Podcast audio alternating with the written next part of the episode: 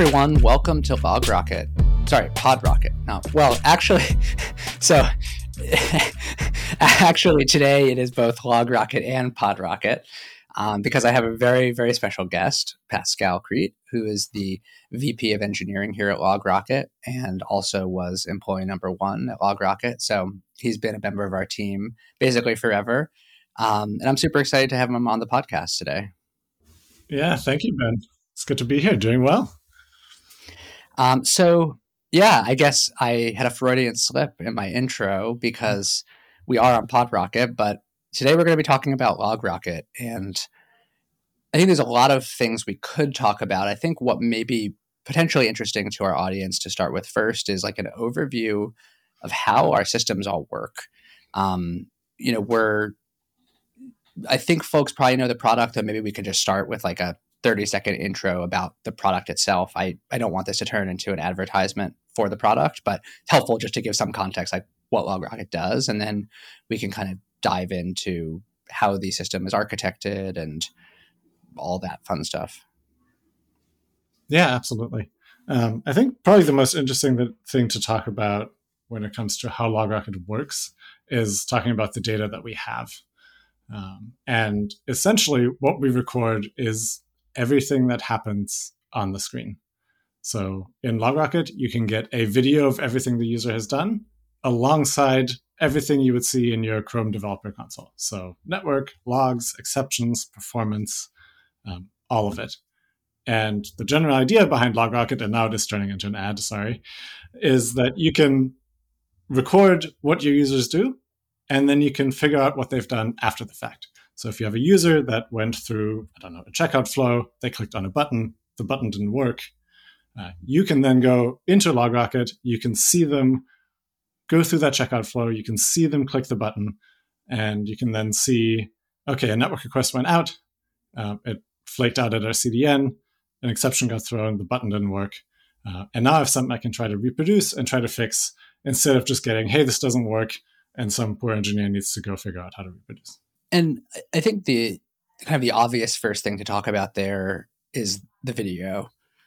So, what is the video? You know, that or I can I can say this is session replay. It's a technology that um, you know has has been around for a fairly long time. Certainly predates LogRocket itself, though. I think there's a, some of the things that we do around session replay or many of the things are unique and our implementation of session replay is pretty unique. So maybe you could explain to us like what session replay is how it works and we can go from there. Yeah i think the biggest thing to highlight there is it's not video. Um, and that surprises a lot of people. It does look exactly like a video but what we're recording is the dom and so the dom over time. We'll take a snapshot of the html when the page loads. We'll record diffs over time record mouse positions, scroll positions, inputs, uh, and you can put that all back together to look like a video, um, but it's not. Got it. And so when you say putting it back together, um, could you talk more about like how that replay works and and maybe even before that like how do you capture diffs of the dom how do you know when the dom changes like how does that work from a javascript perspective yeah so the first thing we capture is just a snapshot of the DOM, and that you can get by walking the DOM as it stands. Um, and then right around, I think, IE6, IE7, browsers added this API called Mutation Observer. Uh, and what that does is you can observe any DOM element and all of its children, and it'll tell you when something changes. It's a pretty verbose API. It'll tell you parameter A changed, parameter B changed, um, node got added, node got removed. Uh, and you pretty much get every change on the DOM. And so you can kind of treat it like Git, where you have an initial state up front and then diffs over time.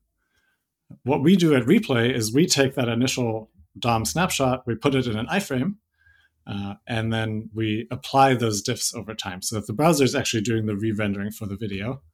Uh, and the only thing that we really render ourselves is the mouse, which is, surprise, uh, an image of a mouse. And so we'll put that image of a mouse over the video, we'll fix scroll positions, we'll fix inputs, uh, and it ends up looking exactly like a video with all of the browser rendering applied. And what about like, um, style sheets or images, mm-hmm. um, like things that could change between the time a session is originally recorded and then when you subsequently replay the session? Yeah, good question. We essentially just cache them. So we will download your images, your CSS, uh, cache them ourselves, rewrite your DOM a little bit to point at those cached assets, uh, and then use those. It also means that you don't actually have to upload all of your images from the browser. Uh, that would be a little little too much bandwidth usage for us. So when we see an image tag, we'll gra- go grab the source, we'll download it, um, we'll cache it, and then reuse it at playback time so they don't change. Got it. And yeah, performance is an interesting question. So I know there's a quite a lot we do with regards to performance and ensuring that our recording doesn't slow down someone's web application. So, to the extent you're comfortable sharing, like what are maybe some of the more interesting things we do to preserve performance? Yeah, I think most of the audience is probably aware of web workers, and that's probably the biggest piece we do is we try to do as much work as possible in a worker. Uh, you can't do all of it in a worker. All of the capture still has to happen in the main thread. Uh, but most of our performance optimizations are around how do we not block the main thread. Uh, and so we have a little control loop that runs that looks at how much time are we taking up, how much CPU, memory, network, um, and we actually end up adjusting how much we record and what fidelity we record at based on how much time we're taking up.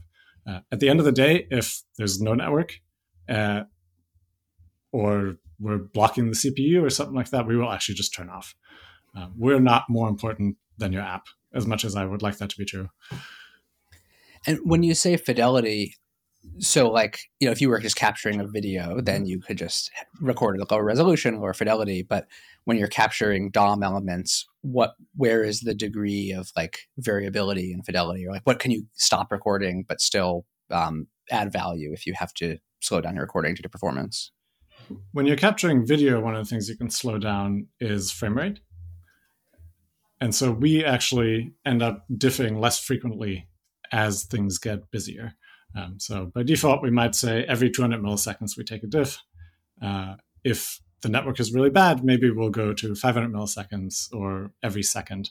And every second is still enough that if the user clicks on something and it changes, uh, it's a pretty instantaneous experience at playback. We can also drop things like large logs, large network. Um, performance data ultimately doesn't change that much if you currently have 100 megabytes of memory usage and then 10 seconds later it's 120 you can kind of guess roughly what happened in the meantime so we can slow some of those streams down as well correct me if i'm wrong but with the dom we're not taking a snapshot every x number of seconds like we're the mutation observer is telling us when things have changed. So what is what exactly do you mean by like slowing down your frame rate or sampling rate to every n seconds? Correct. So we actually record all of the mutations that happen, but we more or less just mark elements as dirty. So we can say this element was mutated in some way, uh, and then every second or so go through all of the elements that have been mutated and find the minimal set of mutations. So if you imagine that you add a class and then you immediately remove that class again, if it happens within 10 milliseconds, we shouldn't have to record that. And so we'll look at what has changed over the last 200 milliseconds and remove anything that's duplicate or has been undone again uh, to create kind of our final diff. It makes sense. And I'm curious. Um, LogRocket recently launched a mobile version of Session Replay for iOS and Android. Um, I, I, myself am significantly less familiar with mobile development than I am with web development. So maybe we could start with start with iOS or Android or, or both, like whatever you think is uh, easiest to kind of comprehend. Curious to understand like how Session Replay on mobile works, how mobile applications are structured, um, and yeah, we can go from there. Yeah. When you say you didn't know how how mobile works, neither did we. Uh, we're a team of web developers, so it was a it was a learning experience. At the end of the day, mobile is sort of traditional graphics processing. You're you have draw operations that happen to some sort of canvas or frame buffer, uh, and then the screen shows the the composite of those draw operations. So what we can do, and let's take Android because it's open source and you can actually go look at the underlying code here. Um, we can capture the draw operations that happen. Uh, and then at that point, it's very much like a DOM. You have a tree of operations in different parts of the window, uh, and you can record those, you can upload those, and then you can play them back on a web canvas. Got it. So it's kind of like for for web developers, we're used to the HTML canvas. You say draw a line, draw a rectangle, draw text, um, and LogRocket on on Android is just listening to those. So we, we have some way of like polyfilling or you know listening on those draw operations every time it happens. We record that. I w- I'm curious, like from a performance perspective, intuitively it would seem like there's like orders of magnitude more draw operations in like a mobile app than there would be changes to DOM in a equivalent web app. But is that true or not? And if so, how do we think about that? Yeah, same problem as web in many ways. So we have a we have a DOM, we have way too many mutations coming out of Mutation Observer, and every few hundred milliseconds we decide, okay, now is a good time to capture. You can do the same on mobile. Um, one of the things you can do on Android is you can tell a view to draw itself. And so you can on demand get all of the draw operations that that view has most recently performed, and you can record those separately. And so now you get into sort of optimizations that I don't want to get too deeply into around when do you ask a view to redraw itself, where do you capture those operations, and then how do you play them back. Got it. But it, okay, so essentially, every time we want to take a screenshot, so to speak, instead of like taking a screenshot and having like, you know, lots of pixels that we have to capture, we just ask, hey, view, how would you draw yourself if you had to redraw yourself right now? Which is a lot less data than an actual screenshot. And then we keep track of that draw operation. And when we do the replay, how, how does that work? Yeah, that's an interesting interesting question, an interesting problem. So at the lowest level, it's a very similar API.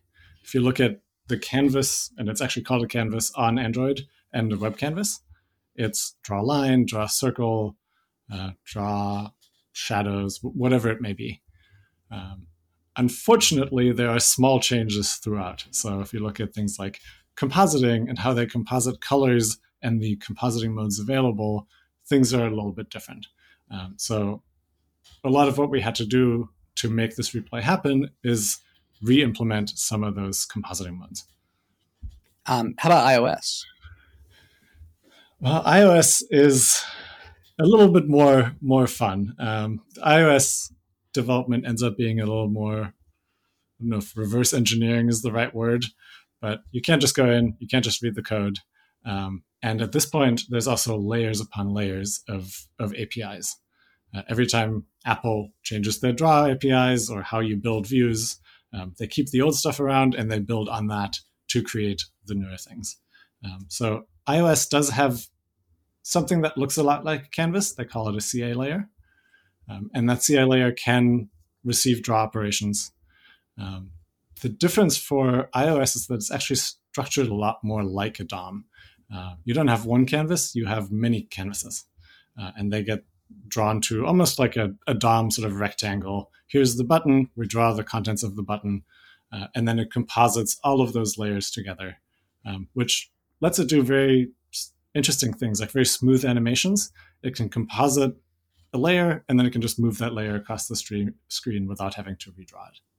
Um, but we can also capture those same operations any substantial differences between like the iOS capture and replay method or Android, or it's kind of like obviously there's there's differences, but like conceptually reasonably similar.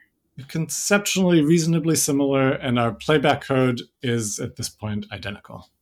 So we can take a stream of Android draw events and a stream of iOS draw events, uh, and we've got it down to a point where those will play back the same.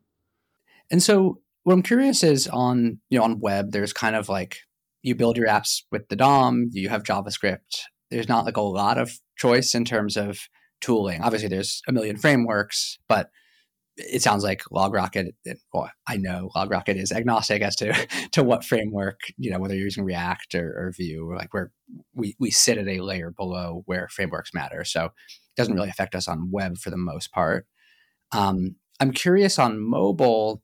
There's, I mean, obviously on Android and iOS, completely different tool chains, different programming languages, and even on each platform, you have different options. On Android, there's like Dart, Flutter, there's um, React Native for both iOS and Android.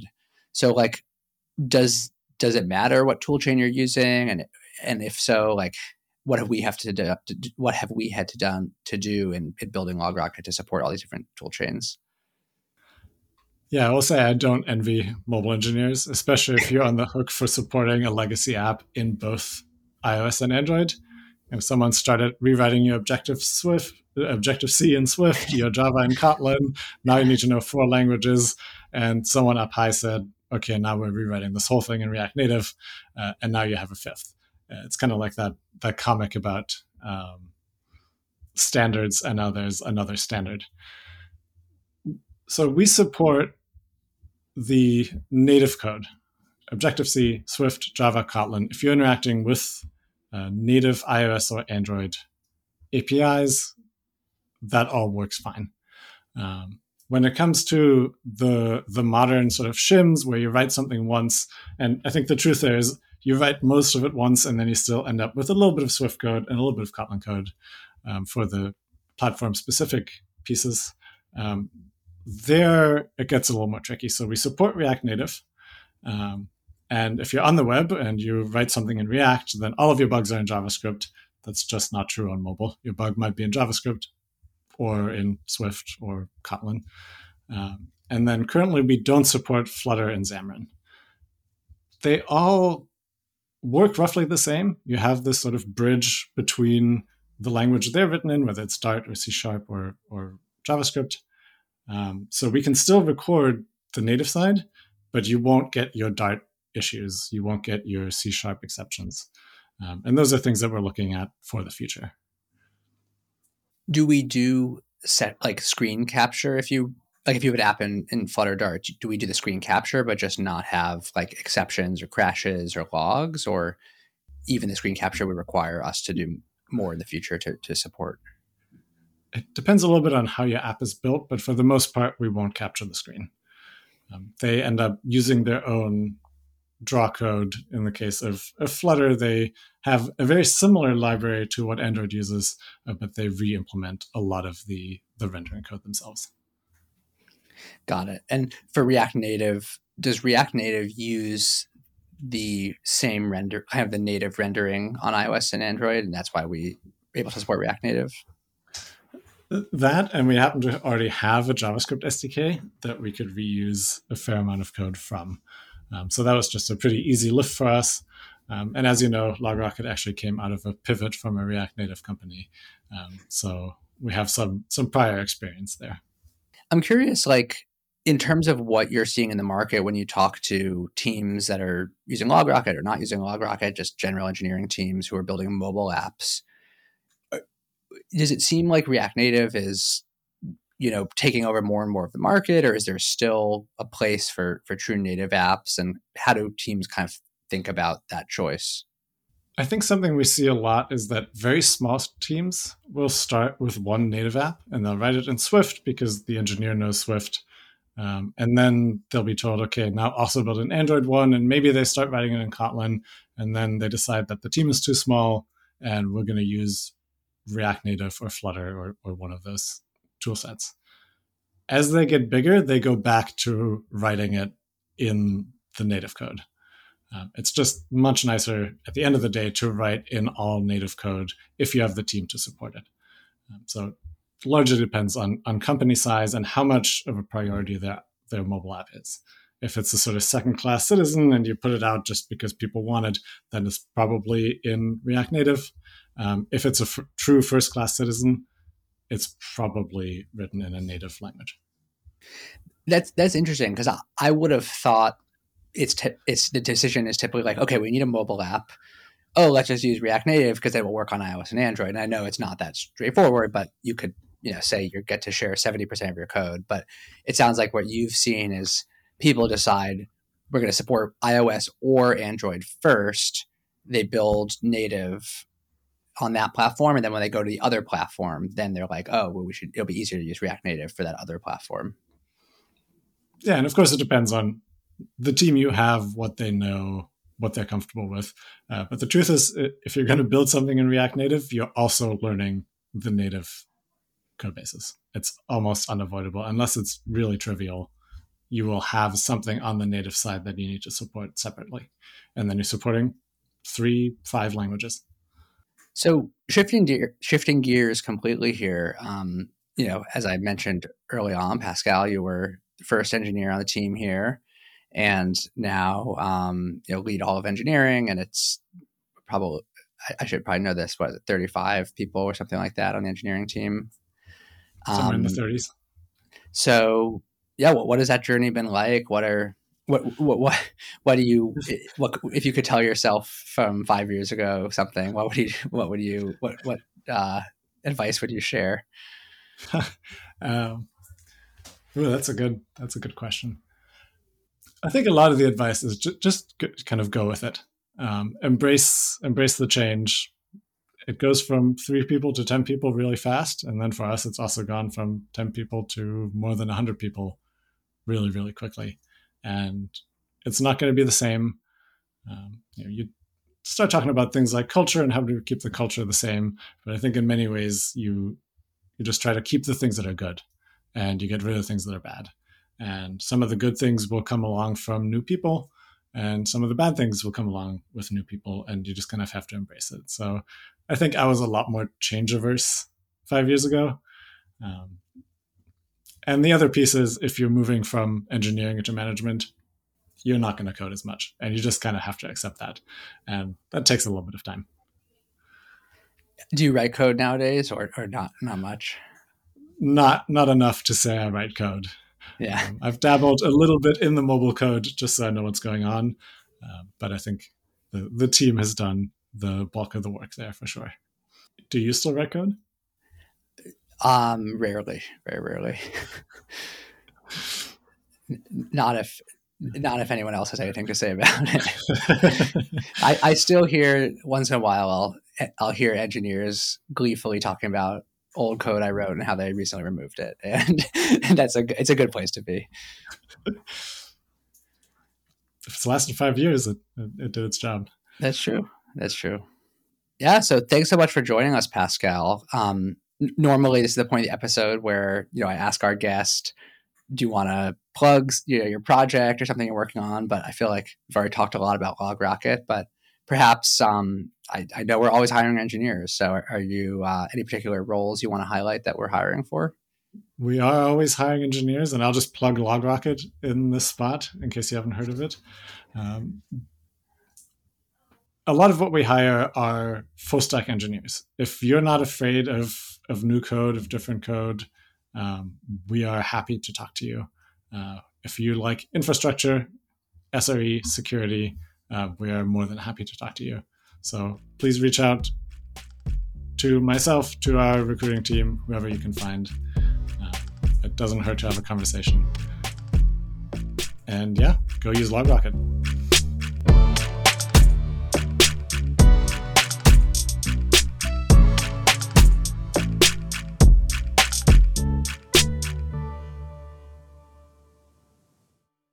Thanks for listening to PodRocket. You can find us at PodRocketPod on Twitter, and don't forget to subscribe, rate, and review on Apple Podcasts. Thanks.